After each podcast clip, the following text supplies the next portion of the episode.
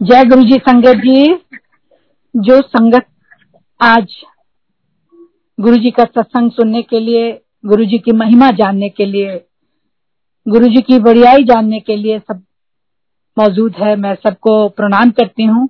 और सर्वप्रथम अपने सदगुरु अनंत महाशिव गुरु जी के चरणों में मस्तक होती हूँ। और ये सब गुरु जी की महिमा बताने का एक साधन जो आपने शुरू किया है, इसके लिए मैं आपको बधाई देती हूँ कि इस समय में, ऐसे काल में, जो गुरु जी उस समय कहा करते थे, इस समय में जब हम घरों में बैठे हैं, मंदिर अभी बंद है, और एक ऐसी महामारी में जूझ रहे हैं, जिससे सभी पूरा देश नहीं, पूरा विश्व परेशानी में है।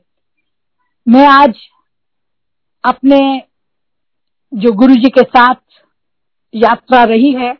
गुरु जी के साथ से पता नहीं हम कितने जन्मों से जुड़े हैं ये तो मैं नहीं जानती हूँ। गुरु जी ने केवल इस युग में इस समय में मैं जब गुरु जी के पास मुझे बुलावा आया मैं पहले कभी किसी गुरु के पास नहीं गई ना मैं गुरु में कभी आ, किसी विश्वास रखती थी। सिर्फ़ अपनी और अपनी पूजा पाठ करना अच्छे कर्म करना मदद करना लोगों की सेवा करना उसी में एक विश्वास रखती थी। लेकिन फिर भी गुरु जी का जो कल्याण करने का तरीका है जो समय है कितने जन्मों से हमें देखते आ रहे होंगे। लेकिन समय पे जब उन्होंने बुलाया आ, सन 2000 में गुरु जी ने एक माध्यम बनाया। मैं गुरु जी के चरणों में आई और आने के साथ मेरे अपने समस्त परिवार के मेरे बच्चे मेरे हस्बैंड सब अंकल भी गुरु जी के पास आए। तो गुरु जी ने बहुत ही प्यार, जैसे अपनी सभी संगत को बहुत प्यार करते हैं। पूरे ब्लेसिंग्स देते हैं, पूरा आशीर्वाद देते हैं।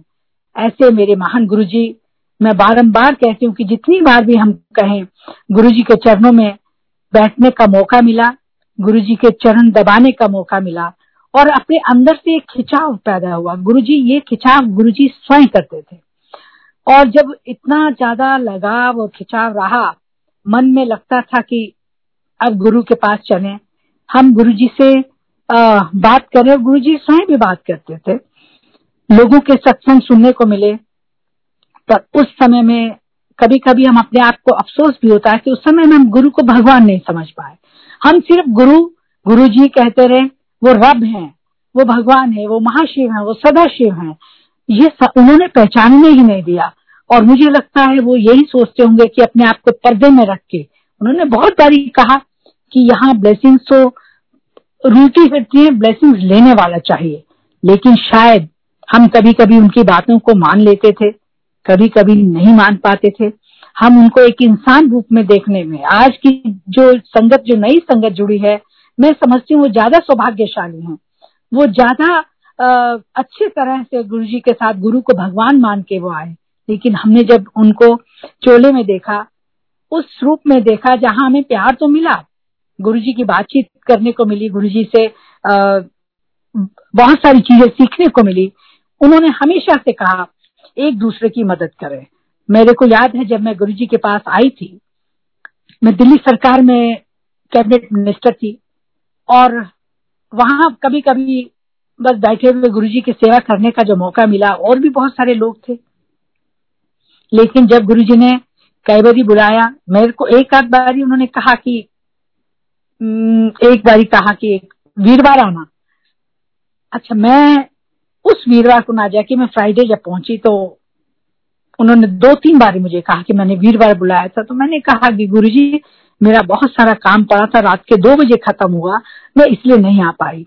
मैं अपने आप को इतना नसीब समझती हूँ कि उस समय में हम उनकी, उस महिमा को या उनके कहे हुए बात को समझ ही नहीं पाए कि हमें उसी समय वो काम करना चाहिए था, जिसका हो सकता है मुझे नुकसान भी रहा हो। ये मुझे नहीं मालूम है, लेकिन गुरुजी ने फिर भी अपनी ब्लेसिंग से अपने आशीर्वाद से मुझे बहुत सारी बातें करी। मैं जब वहाँ गई थी तो मेरे थोड़ा सा एल फोर एल फाइव में थोड़ी प्रॉब्लम थी। तो मैंने गुरु जी को कहा कि मुझे बहुत नीचे बैठने में तकलीफ़ हो रही है तो बस इतना ही कहा उन्होंने कहा अच्छा चलो।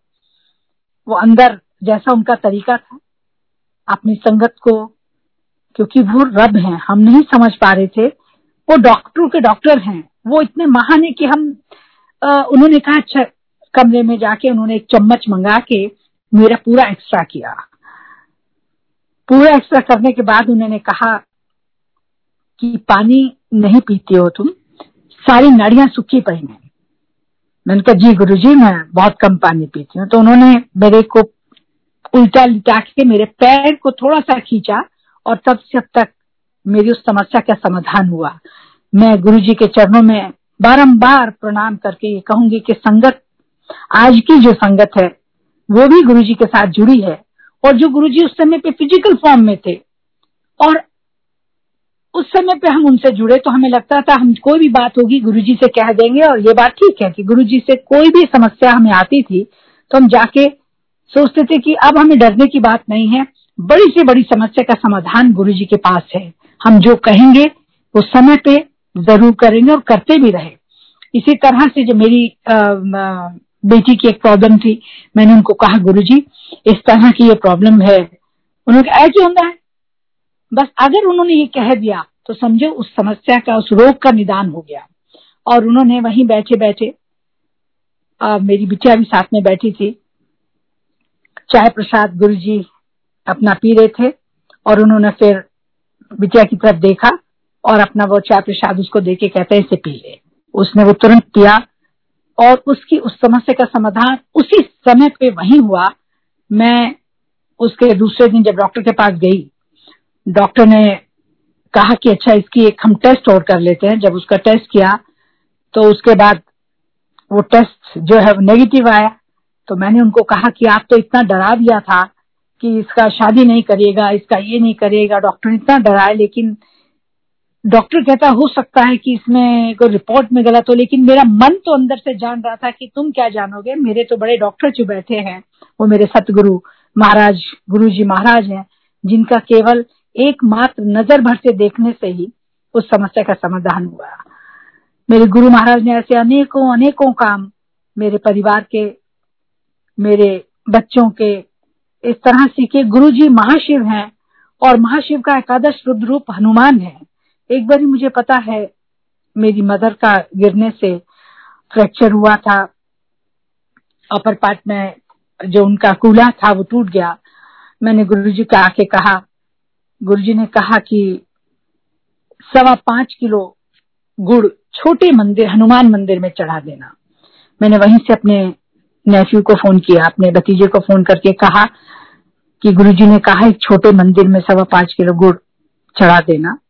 और वही हुआ, उसने जिस मंगलवार को वो गुड़ मंदिर में दिया, उसके मेरे ख्याल से पंद्रह दिन के अंदर अंदर उनका वो सारी समस्या का निदान हुआ। उनका वो ठीक हुआ। और फिर मैं गुरु जी के पास एक बार जब मैंने उनकी आ, अपनी मदर की फ़ोटो दिखा के कहा कि गुरु जी इनका ठीक से चले तो उन्होंने हल्के से देखने के बाद कहा कुछ और मांग लो। और मेरी समझ में नहीं आया। मेरा दिमाग एकदम बंद हो गया। गुरु जी के सामने कभी कभी बोलने को नहीं होता था। मैं चुप रही और फिर मैं चुपचाप बैठी रही। उसके बीच में बहुत सारी जन्में हमारी चलती रही, बच्चों का कल्याण किया, बिटिया की जब शादी हुई तो उन्होंने शादी के बाद मैंने उसे बुलाया तो फिर गुरुजी ने उसको अपने ब्लेस किया जा मुंडा दिता। वो समझ ही नहीं पाई, क्योंकि गुरु जी बहुत तेज़ी से पंजाबी बोलते हैं, बोलते रहे तो समझने में थोड़ी दिक्कत आती थी।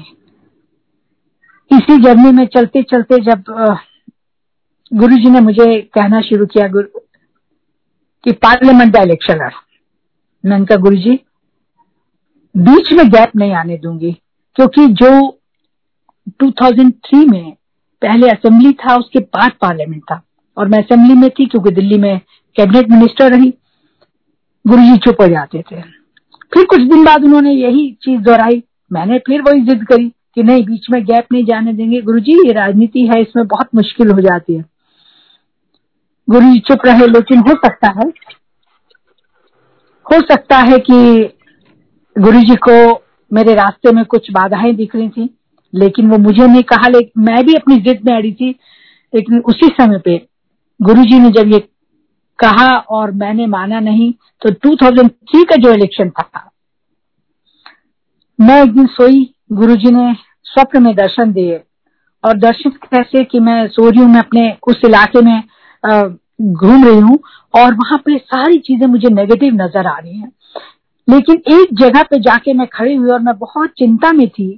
मैं सोच रही हूँ कि मैं रोज इतना काम करती हूँ इस मैंने इस क्षेत्र की बीस साल से पच्चीस साल से सेवा की है, फिर मुझे ऐसा क्यों नहीं? ये ड्रीम में सब कुछ चल रहा था। तो मैं जैसी एक जगह पे खड़ी हुई और मुझे लगा कि कुछ जो नेगेटिव चीज़ दिखाई दे रही थी मुझे तो मैंने एकदम पीछे मुख किया तो ऊपर, पीछे मुझे बहुत बड़े शिव नज़र आए और मेरे मुँह से एकदम निकला भूतनाथ। अच्छा मुझे नहीं पता था कि हम शिव को भूतनाथ कहते हैं। जब तक मुझे नहीं पता था, उस ड्रीम से मुझे पता चला कि शिव को भूतनाथ कहते हैं। और मैंने जब देखा शिव की ओर देखा तो मैं उनको देखते रह गई। मतलब इतने बड़े थे कि नीचे ज़मीन से लेके आकाश तक नज़र आ रहे थे। और जब मैंने उनको देखी, मेरे मुँह से जब भूतनाथ निकला, इतना निकलते ही, मैंने देखा कि उनका एक हाथ ऊपर उठा और ऊपर धरती और आकाश के बीच में सैकड़ों नाग तरह तरह के, हर रंग के नाग थे। मैंने उनको भूल गई, मैंने नाग देखने लगी। इतनी देर में उन्होंने एक नाग हाथ में पकड़ा और जैसे हाथ में पकड़ा तो वहाँ से उसके बाद मैं अपने घर में मतलब मुझे अपने ड्रीम में लगा कि मैं अपने घर में आ गई, बैठ गई। और वहाँ पे गुरु जी आए पीले चोले में और उन्होंने आके जैसे ही आए, मैंने कहा गुरु जी को प्रणाम करके। तो वो मेरे मंदिर, एक मेरा मंदिर था, माता का तो वो अंदर आ गए और अंदर आके उन्होंने धीरे से एक दरवाज़ा, उसके बीच में एक स्टोर था जिसमें मैं मंदिर का ही सारा सामान था, उन्होंने वो धीरे से खोला। मैंने कहा गुरु जी क्या कर रहे हैं आप? क्या कर रहे हैं? और उन्होंने वो नाग वहाँ छोड़ के मुझे कहा कि इसको दूध पिलाना, ये सब ठीक हो जाएगा। मैंने कहा गुरु जी ये तो निकल जाएगा। उन्होंने कहा, नहीं निकलेगा। ये कह के गुरु जी चले गए और मैं वहीं बैठ गई। ड्रीम में मुझे ऐसा लगा कि मैं एक वीक बीत गया तो मैंने सोचा कि मैं देखूँ गुरु जी को है कि वो कहा। मैंने धीरे धीरे जैसे दरवाज़ा खोला तो वो मुझे नाग वहाँ नज़र नहीं आया। तो मैं बहुत डर गई और इतनी देर में मेरी आँख खुल गई। आँख खुल गई सुबह उठ के, मैं बहुत सोचती थी, मैंने कहा, ओहो, ये तो बहुत गलत हो गया। मैंने कहा था, वो निकल जाएगा, देखो, नहीं मिला, मेरे को नहीं मिला। लेकिन गुरु जी की महिमा थी। गुरु जी अपनी संगत को कभी नीचे नहीं गिरने देते। हर तरह से गुरु जी अपने परिवार की तरह। हमेशा से उन्होंने संगत से बहुत प्यार किया है। मैं संगत से यही कहूँगी कि जितना उन्हें प्यार करो, जितना उनको सिमरो, जिनका, जितना सिमरन करो गुरु जी का गुरु जी का नाम जपो क्योंकि वो कह रहे थे, तुम मेरा सिमरन करो, मैं तुम्हारे काम करूँगा. तो जितना नाम लो, जितना सिमरन करो, उतना ही कम है। जब मैं ये सोचती रही तो मैं उस समय इंचार्ज थी कुछ प्रदेशों की तो हिमाचल प्रदेश के इलेक्शन थे। मैं हिमाचल प्रदेश में थी, वहाँ फिर मेरे, मैं मंडे के व्रत भी रखने लगी थी। और मैं हर मंडे दूध, नाग देवता को दूध और शिवलिंग पे दूध चढ़ाना शुरू किया। मैं एक दिन वहाँ से आ रही थी और वहाँ से आने के बाद मुझे प्रसाद में एक बारी छोटे नाग मिले और मैं पहले वहम में थी कि क्या हम रख सकते हैं, इसको कि नहीं रख सकते हैं। घर में तो मैंने वहाँ के पुजारी से पूछा कि आप मुझे दे रहे कि कहते हाँ हाँ इसे तो ये तो प्रसाद है। तो मैंने बोला, ठीक है। उसके बाद इलेक्शन हुआ। जो मैंने सीन गुरु जी ने जो स्वप्न में, वो स्वप्न में नहीं होते, हम तो स्वप्न कहते हैं, पर गुरु जी कहते हैं, जब मैं स्वप्न में आऊँ तो मैं साक्षात मैं आपके सामने होता हूँ। जो मैंने ड्रीम में सारा सीन देखा कि पोलिंग हो रहा है पोलिंग पे पोलिंग कम है, मैं जिन लोगों को बोल रही हूँ अभी भी मुझे उनके नाम याद है, यहाँ कहना ठीक नहीं है, मैं उनको कह रही हूँ कि बारह बज गए पोलिंग नहीं हो रहा, आप वोटर निकाल के लाइए वोट निकालिए। फिर वो कहते अच्छा अच्छा अच्छा मैडम हम जा रहे हैं निकालेंगे। करते करते पूरा टाइम हुआ।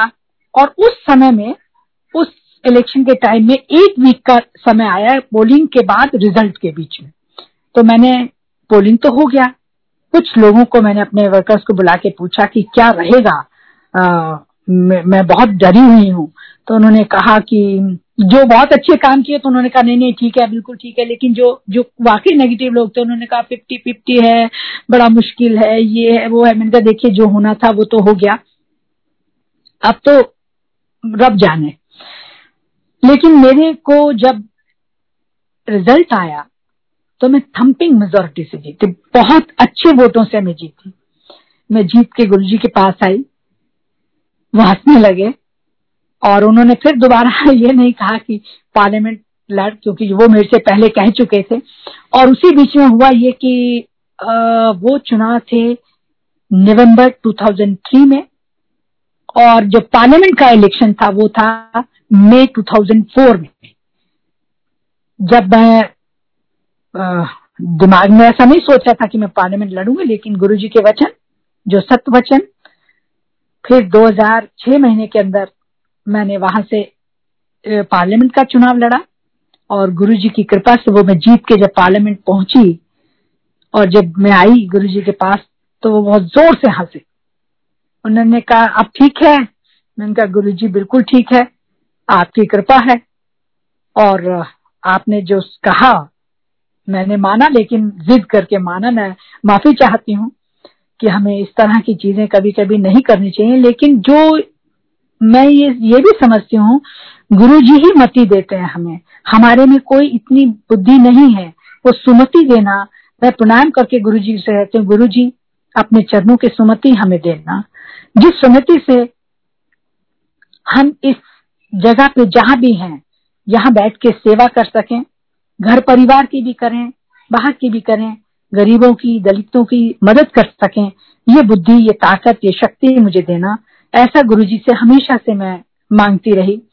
और उसके बाद गुरुजी ने बहुत सारी चीज़ें मेरे से कही और मेरी बिटिया, बड़ी बिटिया की शादी हुई, फिर सेकंड वाले की हुई, तब उन्होंने मुझे कहा, सबसे छोटी बेटी की भी अदा भी ब्याह कर दे। मैंने कहा गुरु जी अभी तो बहुत छोटी है और इसमें पढ़ाई चल रही है तो फिर क्यों यार अच्छा हम उस समय पे मैं समझ नहीं पाई गुरु जी की बात को कि गुरु जी का कहना हाँ तुरंत मान लेना चाहिए। हम सिर्फ़ ये लगा कि गुरु जी एक बड़े होने के नाते जैसे एक जनरल वे में कह देते हैं, अभी बिटिया की शादी है, महीने बाद ही दूजा भी ब्याह कर दे। मैंने कहा गुरु जी मैं भी हंस के टाल गई, लेकिन कोई दिमाग में ऐसी नहीं आई कि बहुत जल्दी शादी करने के लिए क्यों कह रहे हैं गुरु जी उन्होंने सब कुछ रास्ते में बताए, लेकिन पता नहीं, मैं उस समय पे नहीं की। और मैं उसी तरह से चलता रहा। 2007 में गुरुजी ने चोला छोड़ दिया। और जब मई 2007 में, इकतीस मई 2007 में चोला छोड़ा, उस समय पे हमारी जो स्थिति थी, एक ऐसी स्थिति बनी कि ना दिन लगता था, ना रात लगती थी। हर वक्त गुरुजी की याद में, गुरुजी, आप कहा गए? हम तो इतने बेफिक्र थे कि गुरुजी, जब जो भी कुछ होगा, गुरुजी से कह देंगे, बड़ी से बड़ी कोई रोग आया, कोई परेशानी आई, कोई दिक्कत आई, जिस जगह पे भी हम रहेंगे, क्या करें गुरुजी? कहाँ जाए अब हम? मतलब मंदिर, बड़े मंदिर जाते थे, बहुत कम लोग उस समय पे वहाँ उड़ते थे। और हम लोग पचास, साठ, सत्तर धीरे धीरे वो बढ़ते चले गए, लेकिन उस समय जो भी मैं देखती थी बड़े मंदिर में हम बैठ के, जो बैठा है वहाँ रो रहा है। मेरी भी आँखों से बहुत आँसू आते थे। मैं कभी कभी सोचती थी कि इतना इस लेवल पे आके कोई देखेगा मुझे, क्या कहेगा, ये क्यों रो रहे हैं? लेकिन रुकते ही नहीं थे आँसू। इतने आँसू थे, मेरे साथ में एक आंटी बैठी थी, वो भी रो रही थी। मैंने उससे पूछा, क्या हो कहते गुरु जी मेरे को कहते थे, मुंडा ले ले, एक और मुंडा ले ले। मैंने गुरु जी को हाँ नहीं कहा। अब गुरु जी चले गए, अब क्या होगा? तो मैं उसको कहने लगी, कोई बात नहीं। गुरु जी मैं खुद रो रही हूँ, लेकिन मैं उसको कह रही थी कि, नहीं नहीं, कोई बात नहीं। आप गुरु जी से अभी भी प्रेयर करेंगे गुरु जी से जो बात करेंगे, आज भी गुरु जी हमारे बीच में है और वो सुनेंगे, ज़रूर। जाते जाते जाते जाते बहुत समय तक हम इसी तरह से करते रहे। फिर जब 2007 के बाद जब दूसरा चुनाव 2009 में आया तो पूरे देश में डिलिमिटेशन हुआ। डिलिमिटेशन होने के बाद मेरी कॉन्स्टिट्युएंसी भी बदली गई। अब मैं उस समय पे बहुत घबराई और मैंने याद किया गुरु जी अब मैं क्या करूँ? मेरे मंदिर में बैठी हूँ मैं गुरु जी से पूछ रही थी गुरु जी अब मैं क्या करूँ? मेरा तो कोई नहीं है। और अब मैं किसकी किसकी पूजा करूँ कैसे कहूँ कहाँ जाऊँ? डिलिमिटेशन के बाद वो कॉन्स्टिट्युएंसी भी दूसरी हो गई। मैं ये कहते कहते वही मंदिर में सो गई। और मंदिर में फिर मेरे को गुरु जी ड्रीम में आए। जो तस्वीर गुरु जी की रखी थी उसी चोले में गुरु जी ने ड्रीम में आके आ, खड़े होके ऐसे हाथ से इशारा किया अपने दाई और ऐसे करके। तो मैंने देखा नीचे से मैंने देखना शुरू किया। नीचे पैर दिखे, शेर के पैर थे, ऊपर ऊपर। जैसे मैं जैसे मैं पेट तक पहुँची तो फिर मैंने कहा गुरु जी कौन है? ऐसे मेरे मुँह से निकला, देखता तो एकदम, मैंने कहा अच्छा माँ दुर्गा। तो गुरु जी ने मेरे को इशारा करके कहा और मैंने प्रार्थना शुरू करी। और गुरु जी की ऐसी कृपा रही। गुरु जी विभिन्न रूप गुरु जी एक नहीं अनेक है। गुरु जी में ही माँ दुर्गा है, काली है, सरस्वती है, लक्ष्मी है, कृष्ण है, शिव है, महाशिव है। गुरु जी महाशिव है, हनुमान है, राम है, सब कुछ गुरु जी में समाहित है। गुरु जी एक वो प्रकाश है, वो एक लाइट है। गुरु जी जिनका आदि नाम एक वो ऐसी लाइट है कि जिसमें सब कुछ समाहित है। उस समय समय पे कब, किससे, किसका काम करना है गुरु जी स्वयं उस बात को आपको अग्रसर करते हैं, बताते हैं, इस तरह से करो। जब गुरु जी ने कहा, मैंने गुरु जी के कहे अनुसार प्रार्थना करी और प्रार्थना के बाद मैं संगत जी बताना चाहती हूँ कि जीवन भर हम किस तरह से गुरु जी को अपने अंदर समाये हैं। गुरु जी आज भी हमारे साथ हैं, हमारे दिलों में हैं, हम अपने अंदर ढूंढे। 2009 का चुनाव जीती। जीत के भारत सरकार में केंद्रीय मंत्री बनने का मुझे मौका मिला। और पाँच साल जिस तरह से गुरु जी का नाम लेके इस देश में जितनी मेरे से हो सकता था गुरु जी की आज्ञा से सेवा करने का मौका मिला। महिला विकास, महिला बाल विकास मंत्रालय रख के जितने भी कानून बना सकती थी, अच्छे कानून महिलाओं के लिए, बच्चों के लिए बनाए गए, वो सब गुरु कृपा थी। मुझे याद है कि मैं हर मंडे मंडे गुरु जी के बड़े मंदिर आती थी। अपनी मीटिंग में हूँ या एक दिन मैं बहुत जल्दी, दिन में मैं थोड़ा सा टाइम फ्री था। उसके बाद मेरी मीटिंग थी तीन बजे। तो मैंने सोचा मैं पहले गुरु जी के दर्शन कराऊं। मैं मंडे को, जैसे ही मैं आके बैठी तो मेरी आदत थी तो पीछे जो पहले पुराना किचन था वो, वहाँ पे मैं बैठी हुई थी सब संगत थी फिर किस संगत में अंदर गई किचन में ऐसे ही देखने चलेगी तो आंटियाँ बैठी थी, कुछ कहने लगी, आंटी, बैठो, आप भी सेवा करोगे? मैंने कहा हाँ हाँ क्यों नहीं? मैं वहाँ सेवा करने, मैंने सोचा, सब आंटी बैठी है, मैं भी सेवा करने लगी। वहाँ बहुत बड़ा एक भगोना आलू का था बॉइल्ड आलू का। तो बोली, इन्हें छीलना है। मैं भी उनके साथ छीलने लगी। और हुआ ये ये गुरु जी की अपनी कृपा होती है, उनकी परीक्षा समझो, या उन्होंने जो सेवा लेनी होती है मैंने जैसे छीलना शुरू किया तो एक अंकल ने उसमें से एक आंटी को बुला लिया, फिर दूसरी भी चली गई किसी काम से, तीसरी भी चली गई, चौथी भी चली गई। मैं रह गई अकेली, बहुत सारे, मैंने बोला, मैं अकेली और मेरे को जाना वापस। मेरी मीटिंग के लिए मैंने अपने सेक्रेटरीज और उनको सब बुला रखा था, अपने मंत्रालय में। फिर मैंने फ़ोन किया अपने पीएस को कि मैं आज नहीं, आज के बदले कल पोस्टपोन करो मीटिंग और मेरे को किसी काम में फंसी हूँ मैं। वहाँ पे मैंने उसे पूरा किया। तो उसके बाद तुरंत वो जब मैंने पूरा किया तो एक उतना ही बड़ा भगवाना, बहुत बड़ा भर के फिर आ गया और मैं अकेली। तो मैंने भी डिटर्मिनेशन कर लिया कि जो गुरु जी की आज्ञा, जो गुरु जी की सेवा, मैंने वो भी शुरू किया और मैं कहती हूँ कि मैंने अकेले, मैं हैरान हूँ कि मैंने अकेले ने फिर वो पूरा छील के, जैसे करा, मैं जाने के लिए तैयार हुई तो एक अंकल आए, कहते, आंटी, थोड़ा धनिया भी साफ़ करके करो। मैंने कहा, जय गुरु जी वो मैंने वो भी लिया। वो काम किया, काम करने के बाद मैं जब चलने लगी तो उन्होंने कहा कि अब अब कहा जाओगे? अब तो आप प्रसाद लेके जाना। लंगर प्रसाद भी है, वो लेके जाना। मैंने कहा, जैसी इच्छा गुरु जी की। फिर मैं वहाँ से फिर दस बजे के करीब फ्री हुई। तब मैं आई और मैंने गुरु जी को बहुत शुक्राना करा। शुक्राना मेरे मालिक। हो सकता है अनेकों गलतियाँ हम कर देते हैं। अनेकों भूल हम कर देते हैं। बहुत सारी हम जब गुरु जी के रहते रहते बहुत सारी जिद कर लेते थे। गुरु जी जो कहते थे कभी कभी हम अपनी बात मनवाने के लिए उनसे जिद करते थे मैं बहुत आ, माफ़ी मांगती हूँ गुरु जी से कि उस समय पे अगर हम वो ना करके उनकी हर बात मानते क्योंकि पर वो बख्शनहार है। वो बख्शने के लिए हमारे बीच में एक इंसानी रूप का चोला लेके आए थे। हमारी वाणी गुरुवाणी में भी लिखा है बख्शनार गुरु जी आप बख्शने आए हो हमारी गलतियों को बख्श दो। जितना हमारी गलतियाँ हमने की हैं जाने अनजाने में आप तो बख्शते हैं अपने बच्चों को माफ़ करते हैं और उन्होंने जैसे ही जब ये सब हुआ मेरा आ, समय इस तरह से गुरु जी की याद में जब चलता रहा मेरे परिवार का उन्होंने जिस तरह से अपने एक बारी जब मैं बैठी थी उनके चरण दबा रही थी और मैं जब जब गुरु जी चोले में थे उस समय पे उन्होंने मेरे को अपने जूती प्रसाद दिया वो आज भी मेरे पास है।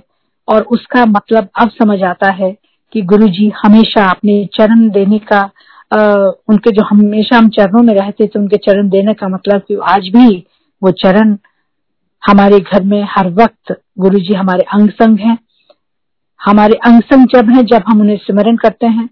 और सब लोगों का ये कहना है गुरु जी ने कभी नहीं कहा कि अमृत वेला करो, लेकिन हमारा ये मानना है कि जितना हम सिमरन करें, अमृत वेले में करें, या सोते, जागते, उठते, बैठते, खाते, पढ़ते, लिखते, जब भी हमें समय मिले, हम गुरु का सिमरन करते रहें, गुरु हमारे साथ रहेंगे, और जितनी बाधाएँ हैं, जितनी परेशानियाँ हैं, वो अपने आप दूर करते हैं। गुरु जी अब कोई भी ऐसे चीज़ नहीं है जो गुरु जी दूर ना कर सकते हो। वो मरे हुए को ज़िंदा करने की जिसमें शक्ति है, ऐसे बहुत सारे सत्संग हैं कि जिनका जीवन नहीं था, जिनका जीवन कुछ समय का था। और वो आगे गुरु जी ने उनको ब्लेस किया, नई जीवन दिया, नया ज़िंदगी दी। मेरे साथ भी एक बार ऐसा हुआ। अभी छह सात महीने पहले की बात है एग्जैक्टली दिन और महीना तो मुझे आगे पर छह सात सात महीने हो गए। मैं ऐसी बैठी थी, अपना टेलीविज़न देख रही थी। और एक नारियल गिरी होती है, मैं नारियल की वो गिरी खा रही थी चबा के। अचानक पता नहीं क्या हुआ कि मेरी वो विंड पाइप में फंस गई, जरा सा टुकड़ा फंसा। और इतनी ज़्यादा मेरे को कफ आई कि वो निकल ही नहीं पा रहा था और उसके बाद क्या मेरे को एकदम डार्कनेस आ गई, अंधेरा हो गया।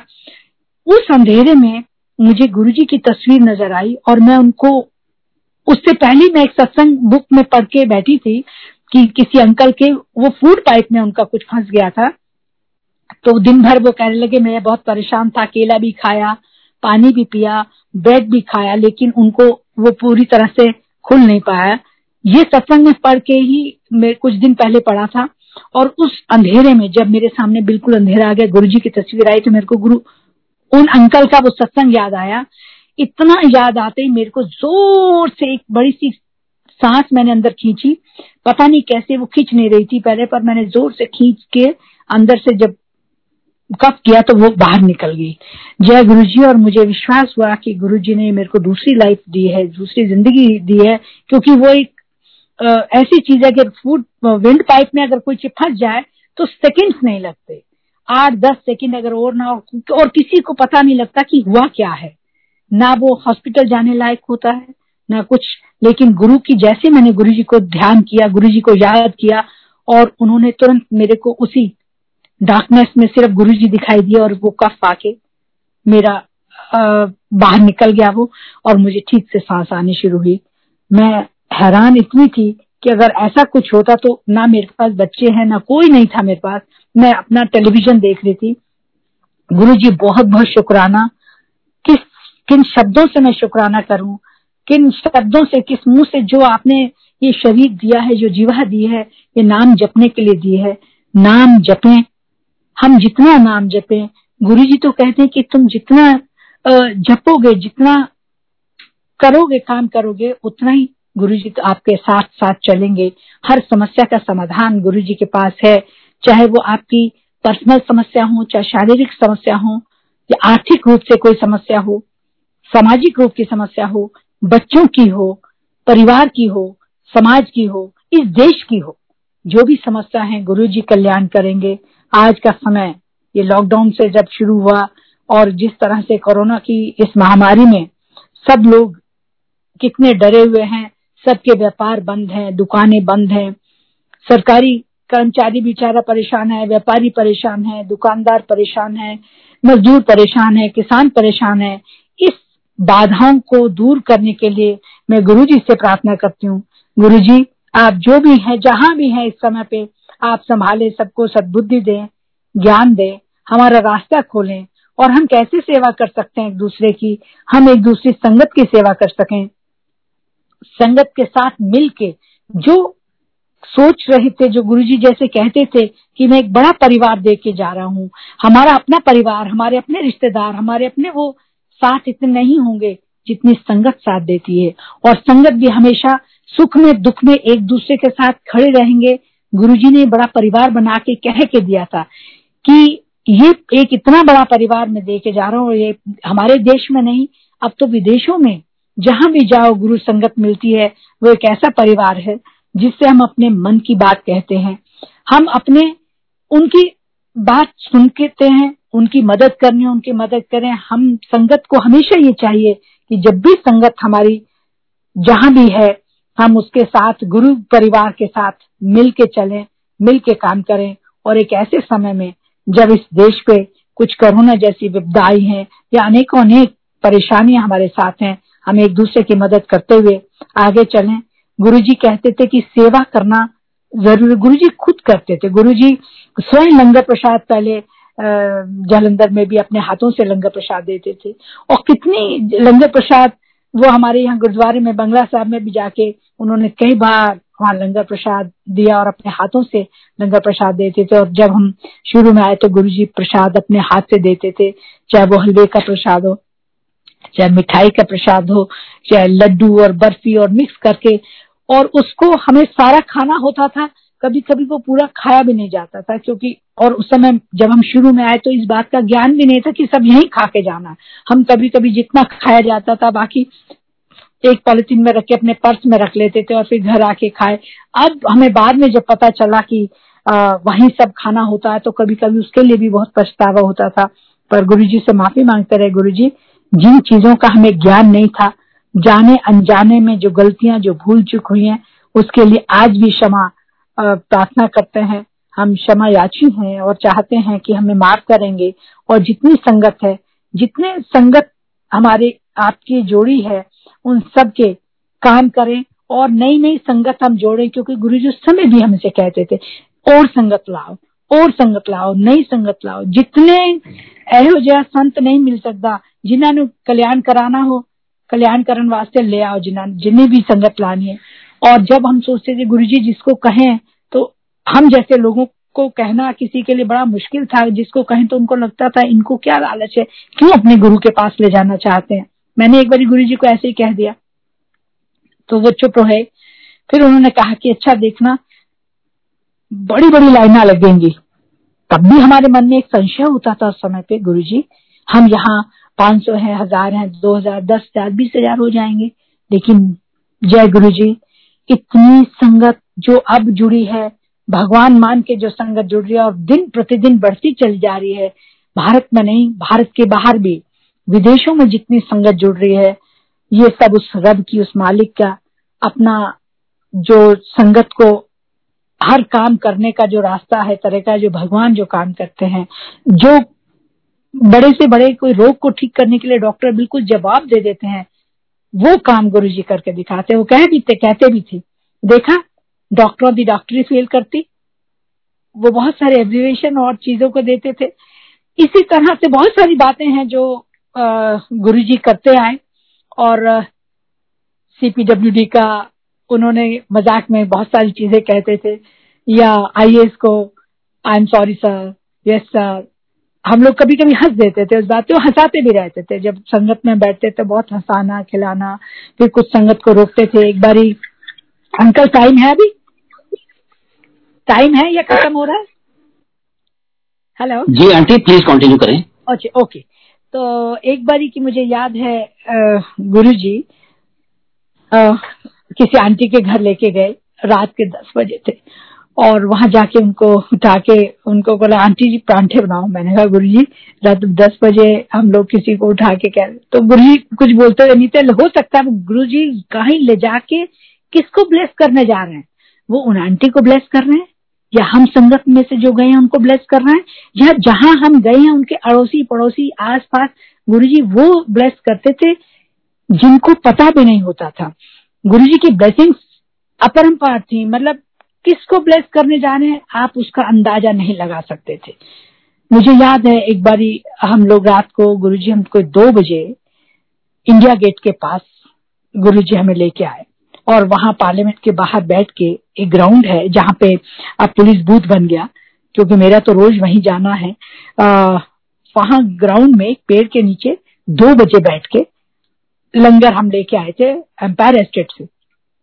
वहाँ बैठ के हमने लंगर किया और लंगर लेके गुरुजी फिर कोई हम ढाई बजे, आधा घंटा वहाँ बैठे, ढाई बजे फिर पैदल पैदल चल दिए इंडिया गेट से ओबराय कॉन्टिनेंटल की तरफ़।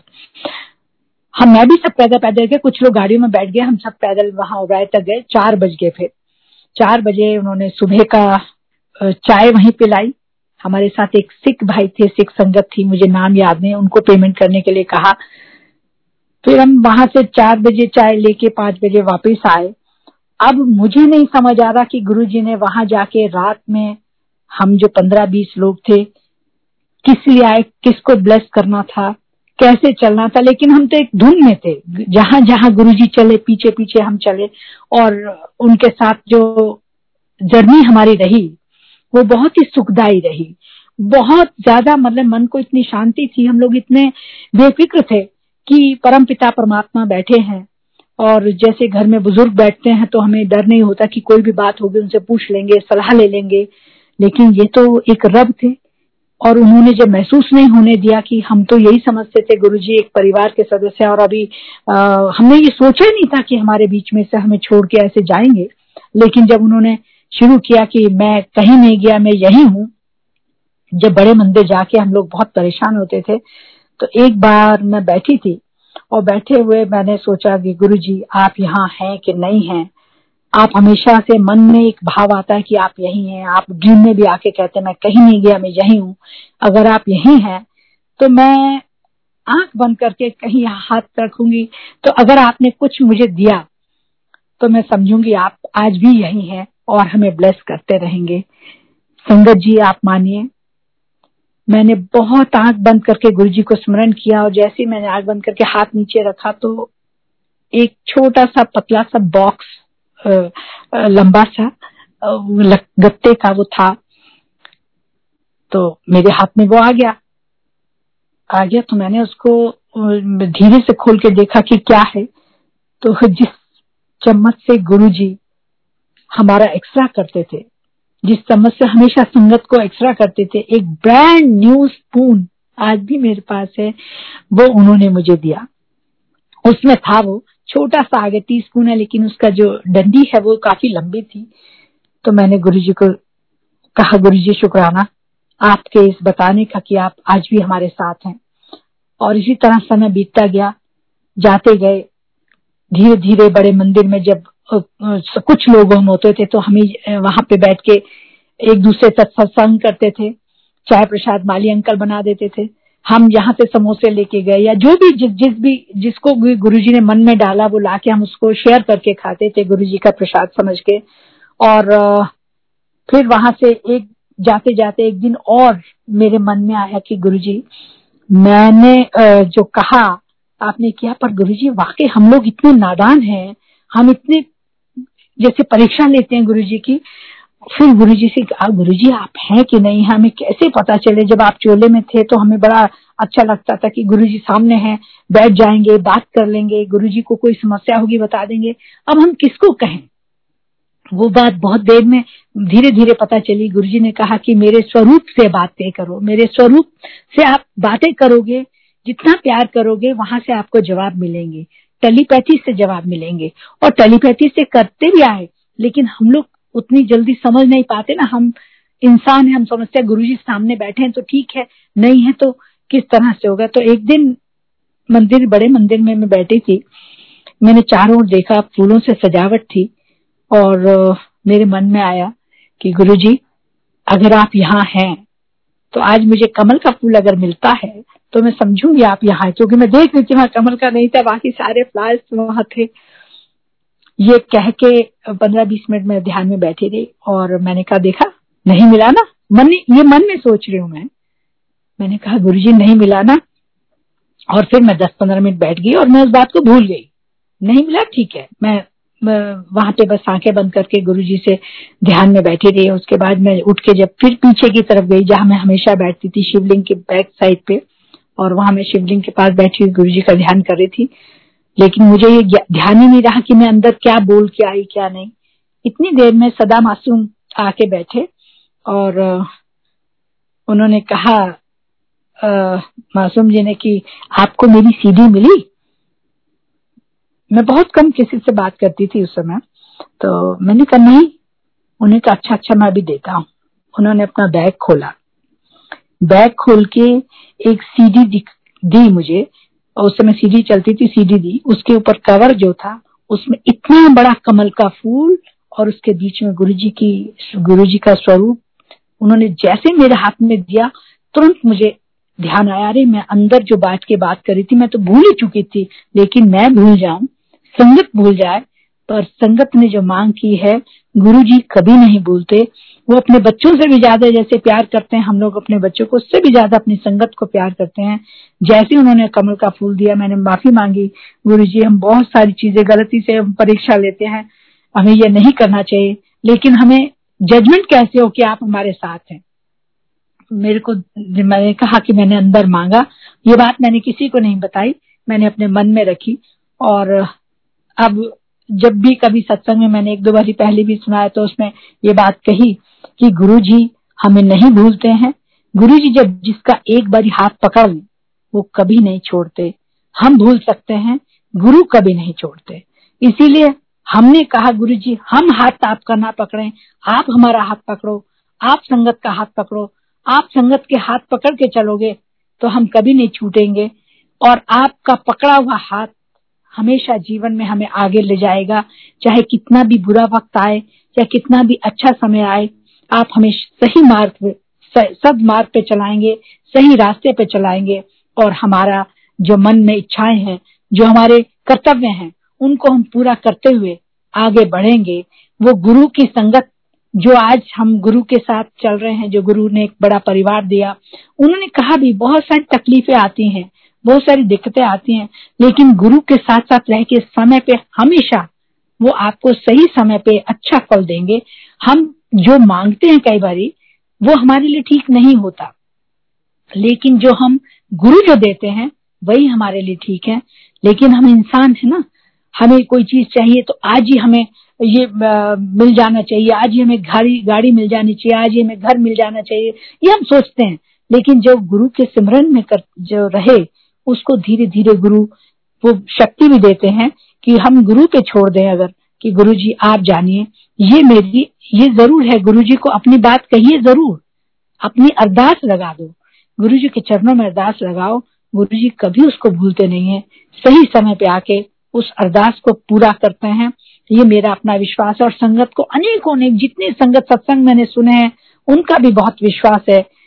और कभी कभी कई संगत को मैंने कहते हुए सुना है कि गुरु जी से सीधी बात करो, ये बात ठीक है। सीधी बात करो, सीधा संपर्क जोड़ो, किसी को बीच में करने की ज़रूरत नहीं लेकिन एक चीज़ और मैं मानती हूँ जो बिल्कुल सच है।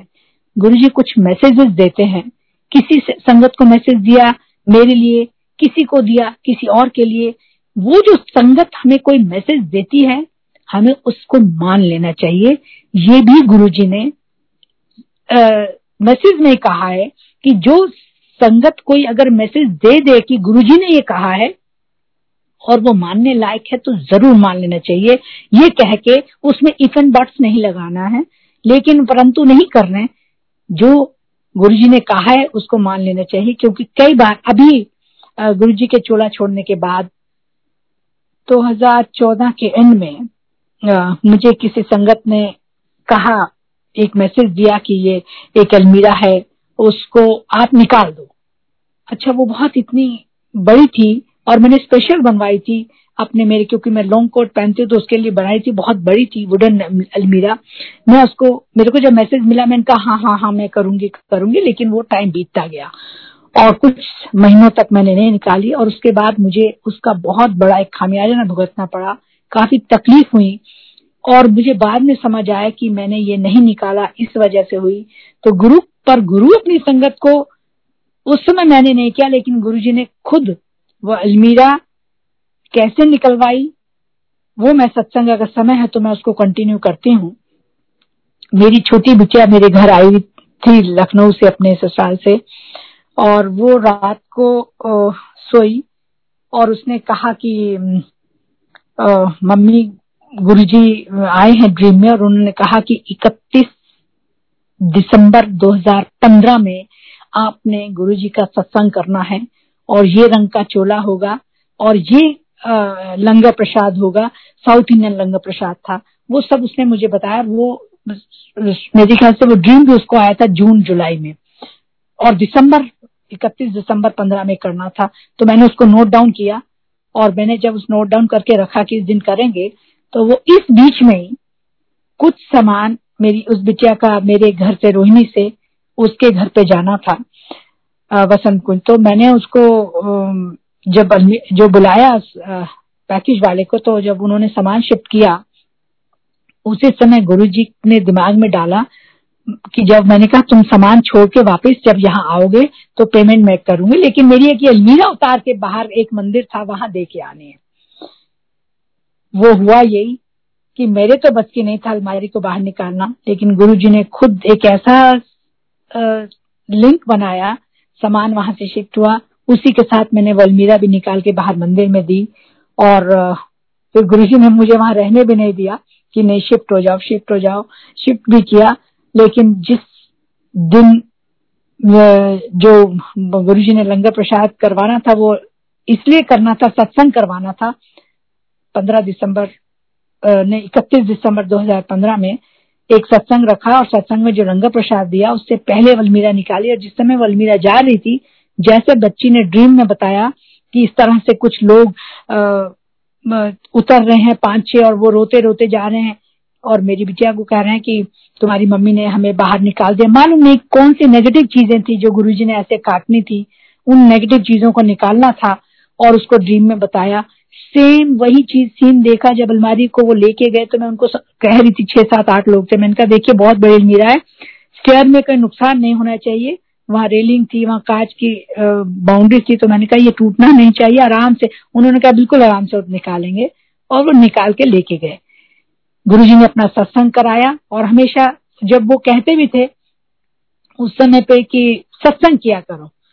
अब मैं उस समय पे तो सत्संग का मतलब होता था, मुझे लगता था बहुत बड़ा लेविशली करना है, बहुत बड़ा कोई कैथर बुलाए सत्संग करें, लोग आएँगे टेंट लगेगा, लेकिन नहीं। गुरु जी ने बहुत इजी वे में फिर उसको बताना शुरू किया कि सत्संग कम लोगों में करो, घर में बेशक करो, और अच्छी तरह से वहाँ बैठ के गुरु जी की गुरबानी करो, दो घंटे का सत्संग हो, फिर लंगर प्रसाद हो और उसके बाद उसमें ध्यान लगा के बैठे वो वो सत्संग है, जो सही मायने में आज हम समझ पाए हैं कि हमें सत्संग और सत्संग करना ही, सत्संग मीन्स अच्छे लोगों का साथ गुरु जी का गुणगान करना गुरु जी का वडियाई करनी गुरु जी की व्याख्या करनी, ये जो गुरु जी ने हमें समय दिया गुरु जी ने जो हमारे को रास्ता दिखाया, उस रास्ते को हम आज भी अगर फॉलो करें तो गुरु जी आज भी हमारे साथ हैं। और अनेकों अनेक ऐसे बहुत सारे सत्संग है कि किस तरह से उन्होंने हर समय पे हमें कैसे बचाया, किन रोगों से बचाया, किस तरह से गुरु जी शरीर की प्रॉब्लम को देख लेते थे। एक बार मेरी बिटिया के लिए और उन्होंने मेरे से जब कहा मैंने उनको बताया कि ये समस्या तो उन्होंने पान के पत्तों से उसका इलाज किया। पान के पत्ते मंगवाए। मैं जिसको पचास रुपए के पान के पत्ते ले आओ तो हम करोल बाग से मैं लेके गई और उस समय पचास रुपए के उसने पचास पत्ते दिए। गुरु जी बहुत हंसे। इतने सारे। मैंने कहा गुरु जी आपने जितने के कहा था, इतने मिले।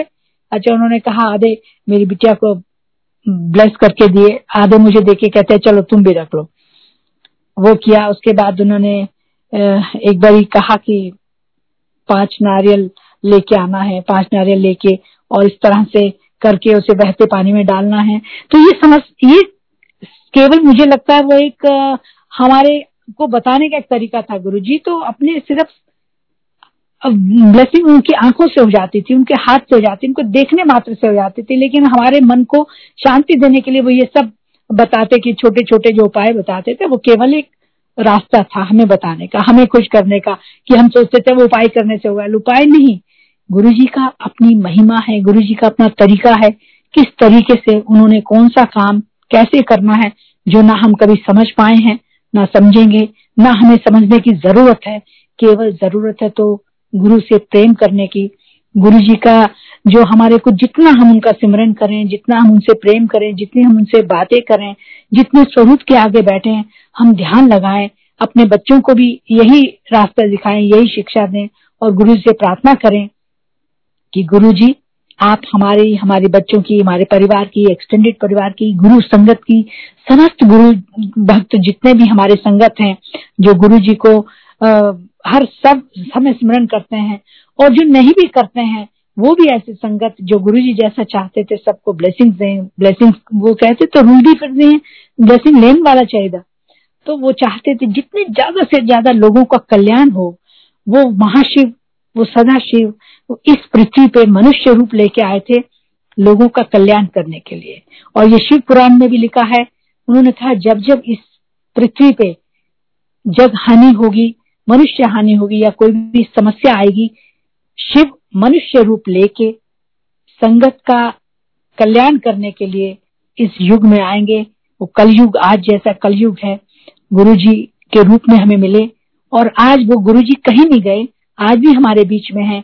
ना जाने कितने रूपों में कहा है किस तरह से हम उन्हें देख नहीं पा रहे लेकिन जो रूप हमने स्वरूप देखा है हमें उसी स्वरूप से जब बात करते हैं तो हमें उसका जवाब मिलता है। हमें उसके कल्याणकारी जो हमें जिन रास्ते पे जिन्होंने चलाया तो वो हमें मिलता है। और गुरु जी हमारा कल्याण करते हैं। मैं गुरु जी के आ, कैसे वर्णन करूँ?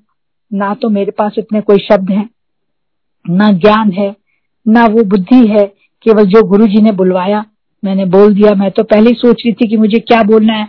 मुझे कुछ पता ही नहीं चला। बहुत सारी अनेकों चीज़ें गुरु जी की याद आती रहती हैं, जो मैंने आज बोली है। संगत जी, अगर मैंने कुछ गलती कही हो या कुछ ऐसा किया हो तो उसके लिए मैं क्षमा याची हूँ, क्षमा प्रार्थना करती हूँ। गुरु जी से भी गुरु जी के चरणों में शत नमन करती हूँ और गुरु जी से प्रार्थना करती हूँ गुरु जी सभी संगत का कल्याण करो। सबको सदबुद्धि दो। जो आपस में कोई इस देश में जो कुछ हो रहा है, वो ठीक हो, सब प्रेम से रहें, भाईचारे से रहें, और ये उन्नतशील बने, ये देश उन्नतशील बने, और हम आपका नाम लेके चलें, जितनी हम सेवा कर सकते हैं, आपके माध्यम से, आपकी दी हुई शक्ति से, आपके दिए हुए शरीर से, जो भी हम कार्य कर सकते हैं, जो भी हम पूजा कर सकते हैं, जो भी हम गुरु आपका नाम जप सकते हैं, उतनी हमें शक्ति दो। अपनी समिति दो अपने चरणों की सुमति हमें दो कि उस समिति से हम अच्छे कार्य कर सकें। मैं इन्हीं शब्दों के साथ गुरु जी को पुनः शत प्रणाम करती हूँ, नमन करती हूँ और प्रार्थना करती हूँ कि जो भी ये सत्संग सुन रहे हो, सबका कल्याण हो गुरु जी सबका कल्याण करो, सबकी इच्छाएँ पूरी करो, सबकी मनोकामना पूर्ण हो, किसी प्रकार का दुख, परेशानी हो, ठीक हो जाए। जय गुरु जी अंकल जी।